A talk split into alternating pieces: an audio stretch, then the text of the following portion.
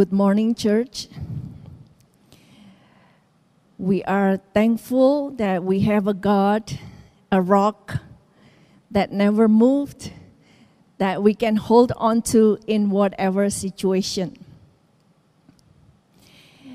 And God reveals himself in the Bible through many names. He's being called the King of Kings, Lord of Lords, Prince of Peace, Wonderful, Counselor, Mighty God. Because from all those names, we come to know who He is. When He say He is the Lord of hosts, then we come to the realization that He is the captain of the host of the heavenlies. So the names of God given to us so that we know who He really is. And many times in God's people, God is dealing with His people and He changed names. From Abram, the exalted father, God changed to Abraham, father of many nations. From Jacob, which means supplanter, somebody who took what is belong to another with a trick, with a deceit, taking away somebody else's. But God says, Your name will be changed to Israel. Means God prevails. Because when you have a name, when, when God called, you are no longer Jacob, but you are Israel. Then every day, you know, he's being called Israel. Israel, Abraham, father of many nations, even though he doesn't even have a son yet. He's being called Abraham, father of many nations, father of many nations. And even here in Asia, a name, you know, is linked with reputation. And this is one of the names that um, here, especially in Asia, they try to maintain a reputation. If their name or their reputation is, you know, tainted, it's like it's a big shame to them. Well, now let's look at um, Revelation chapter 3. How God deals with name also. A name, a name being alive, but actually is dead. Now that's kind of sad or irony. But this is what, when the Spirit of God is telling us God really never tried to flatter us, He never tried to deceive us, but He will tell us truth in love so that we will be saved. So let's look first at Revelation 3, verse 1. We'll read this one first to the angel of the church in Sardis write, He who has the seven spirits of God and the seven stars says this I know your deeds, that you have a name, that you are alive, but you are dead. So God is sending a message to his church, and one of the church is Sardis. You know, Sardis, it means uh, it's being interpreted in different ways. One means red ones because in the city they have a, a, a business of dyeing wool. So they dye the color red, maybe. And the other interpretation is Prince of Joy because this church is coming out from the congregation of Thyatira and Pergamum. The church where rampant idolatry, immorality. And now something is coming out. And if you see in the historical, the timeline of Sardis will be the time when Martin Luther comes with the Reformation, reforming of what the church used to be. You can be saved if you do some works. You can be saved if you pay certain amount. And then comes Martin Luther to bring the truth of God that salvation is only by grace. But it doesn't stop there. The joy doesn't stop there because God is continually reforming His church. So from Reformation, we have all the way down until the awakening, until the Pentecostal in Azusa, and even until now, the apostolic prophetic movement. So God is continuing to processing the church. It also means that which remains are those escaping. Escaping from the condition of the church that looks to be alive, but actually inside they are dead spiritually. And this should be. Uh, a message for us also in these last days. Because in Second Timothy is being warned that people they do godliness, but they deny its power. So they do the form, but there is no power. It's only a form of godliness, nothing inside. So, who is he who addressed the church in Sardis? God says, He who has the seven spirits of God and the seven stars. Seven means perfect. So, the seven spirits of God, it's, you can see in the tabernacle, there is the lampstand, it has seven branch. So the Spirit of God is sevenfold. It's perfect. It's going through all the earth. And the Spirit of God perfectly knows the depth of our heart. Because the Spirit of God is like looking into the depths of our hearts with a torchlight. What we don't know, maybe what people don't see, God can see deep down inside. And God says He also has the seven stars. Who are the stars? The stars are the leaders of the church. Or it can be interpreted also the angels who is over the churches. So God is declaring, I am the one who has authority over the leaders of the church. So, above the church leaders, there are now so many different kind of churches. Maybe during Sundays or maybe during the online services, so many different kind of leaders in the church. But God is the one who has the authority and he is examining, he is judging the motivation, the intent of the heart. Sometimes maybe people can brought up things just to get some money. Maybe now through the online platform, they just want to get a lot of views. But the motivation is not pure. So God is the one who is above all these leaders. So, in other words, God is saying, I am the all knowing God. God is omniscience, He knows everything, omnipotent. He is all powerful and He is omnipresent. He is everywhere. There is nothing that escapes his eyes. even when we are alone in our own room.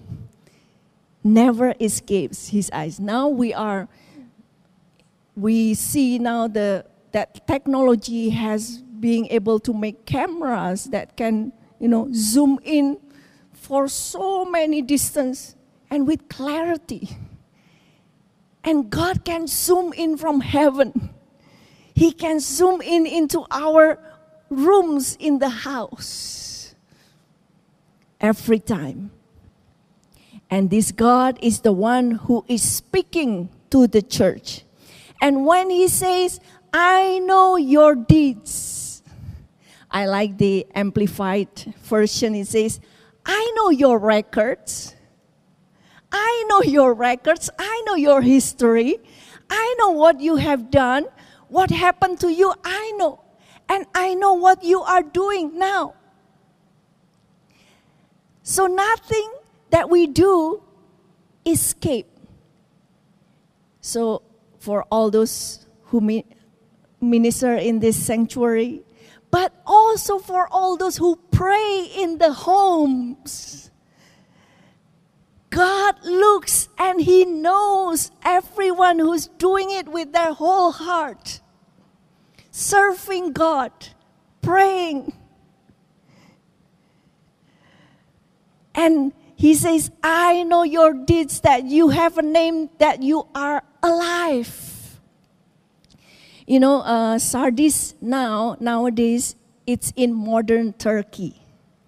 So it's it's close to Ephesus, you know, so all those in Turkey. And What's interesting in this city, the remains, is that they found is a synagogue. But the special thing about this synagogue is the size of the synagogue. It's big and it's quite intricate, even the mosaic of the floor. Also on the walls. It represents that at that time, there, this is a reputable synagogue. And it's in the middle of the city. Usually they found synagogues at the, at the edges of the city. It's not in the center. But this one in the center and the size is big.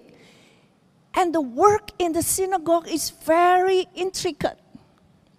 So that means that at that time, the church, it's really flourishing. So the church in Sardis, they have a name that they are alive. Meaning, the church have a lot of programs, activities, things still going on, many members coming. Looks good.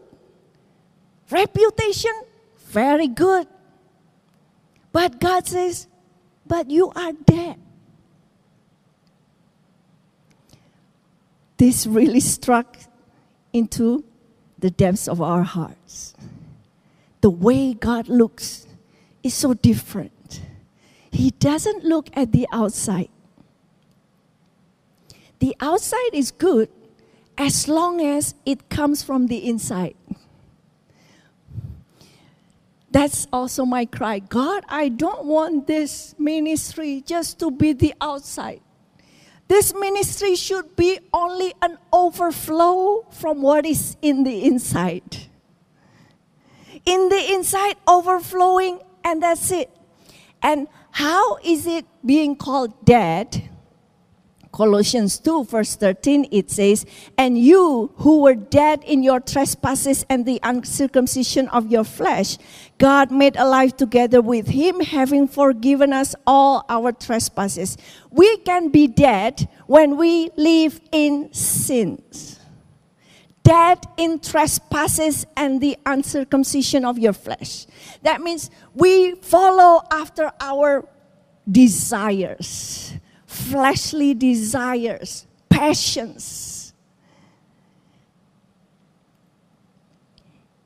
When we do that, when we live in sin, when we haven't come to the point of repentance, in God's eyes, our spirit is dead.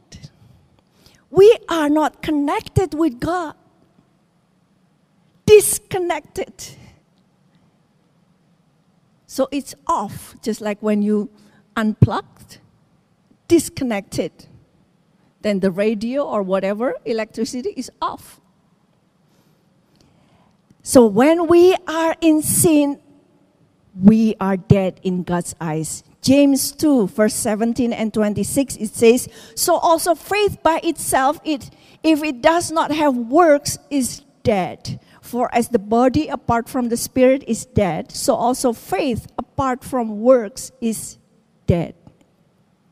Now in James is even more. These is the ones who call themselves Christian. All of us, just like all of us.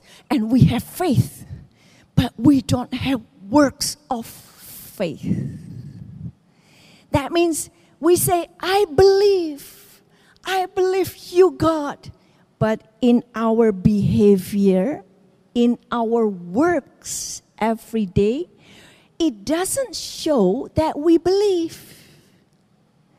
Maybe we are in a worry, in a fear, or maybe just lie a little bit to our spouse lie to our bosses. So that's not a work of faith. We have faith, but our work says the otherwise. It's being called, it's dead. And God will judge every one of us according to our deeds. So we need to remember God will not ask, What is your belief? but God will judge according to our deeds. What we do. The judgment of God is according to what we do. So, what should we do? Let's continue in Revelation now, chapter uh, verse two and three. God says, "Wake up and strengthen the things that remain, which were about to die. For I have not found your deeds completed in the sight of my God. So remember what you have received and heard, and keep it and repent. Therefore, if you do not wake up, I will come like a thief, and you will not know at what hour I will come to you. So, we need to hear the message from God in this hour. Because in this hour, it's so difficult. It seems like we are so sleepy. Spiritually, we want to sleep. But God says, Wake up, strengthen the things that remain. So, obviously, this is at the point of dying. Everything is unraveling. If we don't wake up, it's about to die very soon. And remember what you have received and heard, keep it and repent. So, there is God's part, but there is also our part. God will do his part, but we need to do our part. When God says, Wake up, when God's already nudging you, come on, wake up. And we were like awake at certain hour, but after waking up, we feel like, oh, I'm still tired. Oh, my body feels so weak. Oh, I just go back to sleep. So we don't cooperate with the nudging of God. So we need to wake ourselves up and strengthen. Whatever we have, we need to strengthen. What do we need to strengthen? Is the Word of God and the Spirit. And remember what you have received and heard. That's why I'm so glad when I see, you know, when you listen to the message and you write down something. Maybe for some people, you know, writing down is really help them to remember. Because if we don't do something, our brain easily forget, right? maybe sometimes just after one day, two days, what's the message on Sunday? Mm, it will take a while, right? We need to remember. But if we write down, so every time God spoke to you, just write it down. Maybe it's in your Bible, you can write down. Put the date. So you remember. Remember and keep it and repent. So this is the key that we need to do. And let us repent every day. Every day, use the opportunity as long as it is still called today. Therefore, God says, if you do not wake up, I will come like a thief, and you will not know at what hour I will come to you. So we read in other passages, passages in the scripture, so many that, that says the day of the Lord will come like a thief in the night. But God says if we wake up, if we keep alert, we will not be surprised. We will know. It will not come just like a thief suddenly. If we wake up. You know, in order to wake up when it's sleepy hours, you really need a boost, right? Whether it's from coffee or maybe from your friend. That's why we should not forsake our coming together. We should not forsake small groups. We should not forsake praying for one another. That's helping us. Come on. You need to wake up. And let's see here. God says, why? In verse 2, he says, For I have not found your deeds completed in the sight of my God. So, this is the thing that we will look. God says, Your deeds, your work is not complete yet. Now, this is talking maybe for us. We feel like we've done it.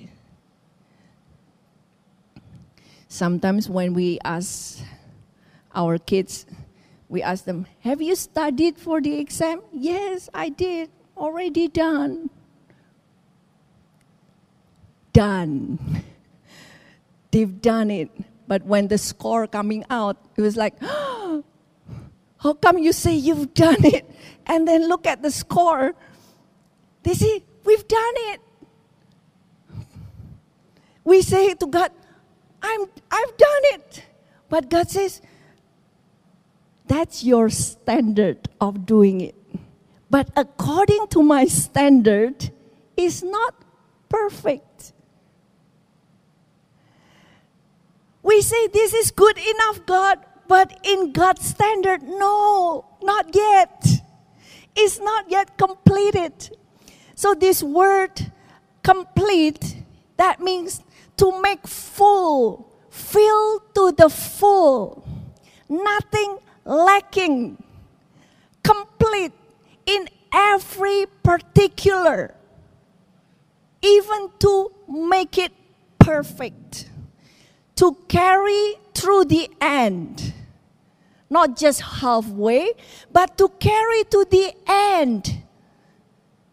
To perform, execute, and to fulfill. In other words, we obey God's will to fulfill His will and His promises until it's being fulfilled all the way. So God is saying, I do not found even one thing that you do is perfect. So this is a message for us that if God has given us still today, if God still given us opportunity, let's complete what God has called us to do. Let's not have God say to us later, I haven't found your work being completed. And we see even Jesus, even Jesus himself, how can he being made perfect? In Hebrews 2:10, for it was fitting for him for whom are all things and through whom are all things in bringing many sons to glory to perfect the author of their salvation through sufferings. How we can finish in perfection? There is no way to get around what is called suffering. If we want to be perfect in God's eyes, He will let you go through places and times when you feel like everybody is against you. When you feel like you are all alone. But unless you go through that suffering, through fire, you cannot be perfect. Because when everything is all right, we are all all right. But when things come to press us down, maybe when you are sick with certain sickness over time, and then you start to complain. Maybe if your problems keep going on and on and on, you start to complain. So we learn through suffering how to be perfect in chapter 5, verse 5 and 8. Although Jesus was a son, he learned obedience from the, the things which he suffered. And having been made perfect, he became to all those who obey him the source of eternal salvation. Even Jesus himself, even though he was the Son, but in his humanity, he had to go through suffering to become perfect. So I hope this will change the way you look at your problems. Sometimes we want our problems to go away as soon as possible. But when we look at this, let us see our problems as circumstances that God puts in us to process us to become perfect. When you can praise God in good times, that's good. But in bad times, can you still praise Him?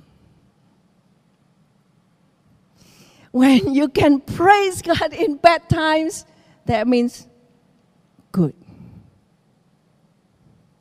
perfect. And how to be perfect? You know, all these things with Jesus.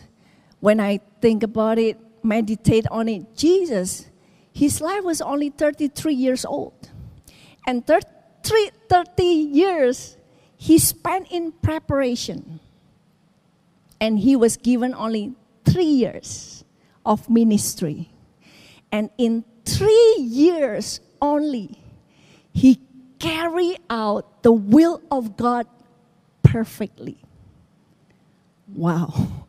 When I think about it, if, if you are being given only three years, you have to fulfill all the mission God has in your life. Three years' time.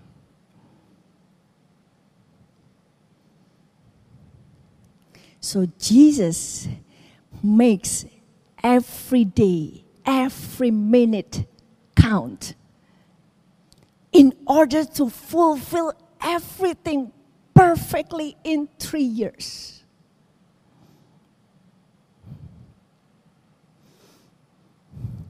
But the same spirit that helps Jesus is being given to us so we can do and follow the footsteps of Jesus. And we see how can be, we be made perfect. Second Corinthians, he says, you can do all ministry. You can give everything you have, but without love, no use.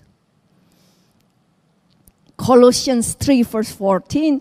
And above all these things, put on love, which is the bond of perfectness or perfection. You want to be perfect in everything that you do, do it for the love of God. Even if you wash dishes at home, do it for the love of God. You forgive your spouse, you forgive your children, you forgive your friends for the love of God. Because I want to love you, God. Many times I have to bring myself. Lord, if I want to speak, let it be because I love you, God. That means loving the church, loving his body. You know, we are praying for you. We are praying for your growth. We are praying for your life with God to have that victory. And that's, if we do it without the love of God, what for? But we do for the love of God. Even every little things that you do, be it cameraman, soundman, everything. You drive your kids to here and there. Do it for the love of God. And there you will find perfection. Let's continue in Revelation 3, verse 4 until 6. But you have a few people, literally, it, it says a few names in Sardis who have not soiled their garments, and they will walk with me in white, for they are worthy. He who overcomes will thus be clothed in white garments, and I will not erase his name from the book of life, and I will confess his name before my Father and before his angels. He who has an ear, let him hear what the Spirit says to the churches. Now, the word name, name, name is being repeated again and again in this small, just only six verse is being repeated four times. God will acknowledge your name. God will confess your name. God will not erase your name. There are few names. You know that few. So God finds a remnant. The majority are dead. But God says, few are still walk with me in white. So let's not follow any majority whatsoever it is. Because we need to find our heart right with God. This is where we deal with God. Walk with Him in white. So these names is connected with our garments, our robes. Whether your name will stay or your name will be taken out from the book of life, it has to do a lot with your garments, with your clothes. And actually, the robe of righteousness is being given by God. But we need to put it on. How? Coming to the cross. Saying, I'm sorry, God. I've done so much, so this and that. I'm sorry, Lord. I repent. And in that moment at the cross, there is an exchange. You will be given the righteousness of God, not your righteousness. And that robe of God you need to keep. It's very difficult, right? When you have white pants, white clothes, in order to keep it clean, right? You have to be careful where to sit, how to eat. So God has given us a robe of righteousness, but we need to keep it. We need to keep walking in white garments. And these white garments is talking about in Revelation 7 is people, many people, they washed their robes and made them white in the blood of the Lamb. That's why we do communion. Because in communion, you come to the blood of Jesus. You say, Lord, please forgive me. The blood of the Lamb is the only thing that can bleach your clothes and make it white. Revelation 19 it was granted her to clothe herself, given, but we need to put it on with fine linen, bright and pure, for the fine linen is the righteous deeds of the saints. So it's talking again about our deeds, our actions, our words, our behavior. How do you speak to your friends? How do you speak to your spouse? And Ecclesiastes 9, verse 8, it says, Let your garments be always white, and let not oil be lacking on your head, because we never know when God is coming, can be any time. So your garment be always. The moment God tells you, you don't need to wait for communion maybe once a month. But the moment conviction come to your heart, that minute, say, Lord, please forgive me by the blood of Jesus. Help me, Lord Jesus. And Jesus said, if you confess, I will be faithful to forgive. Amen.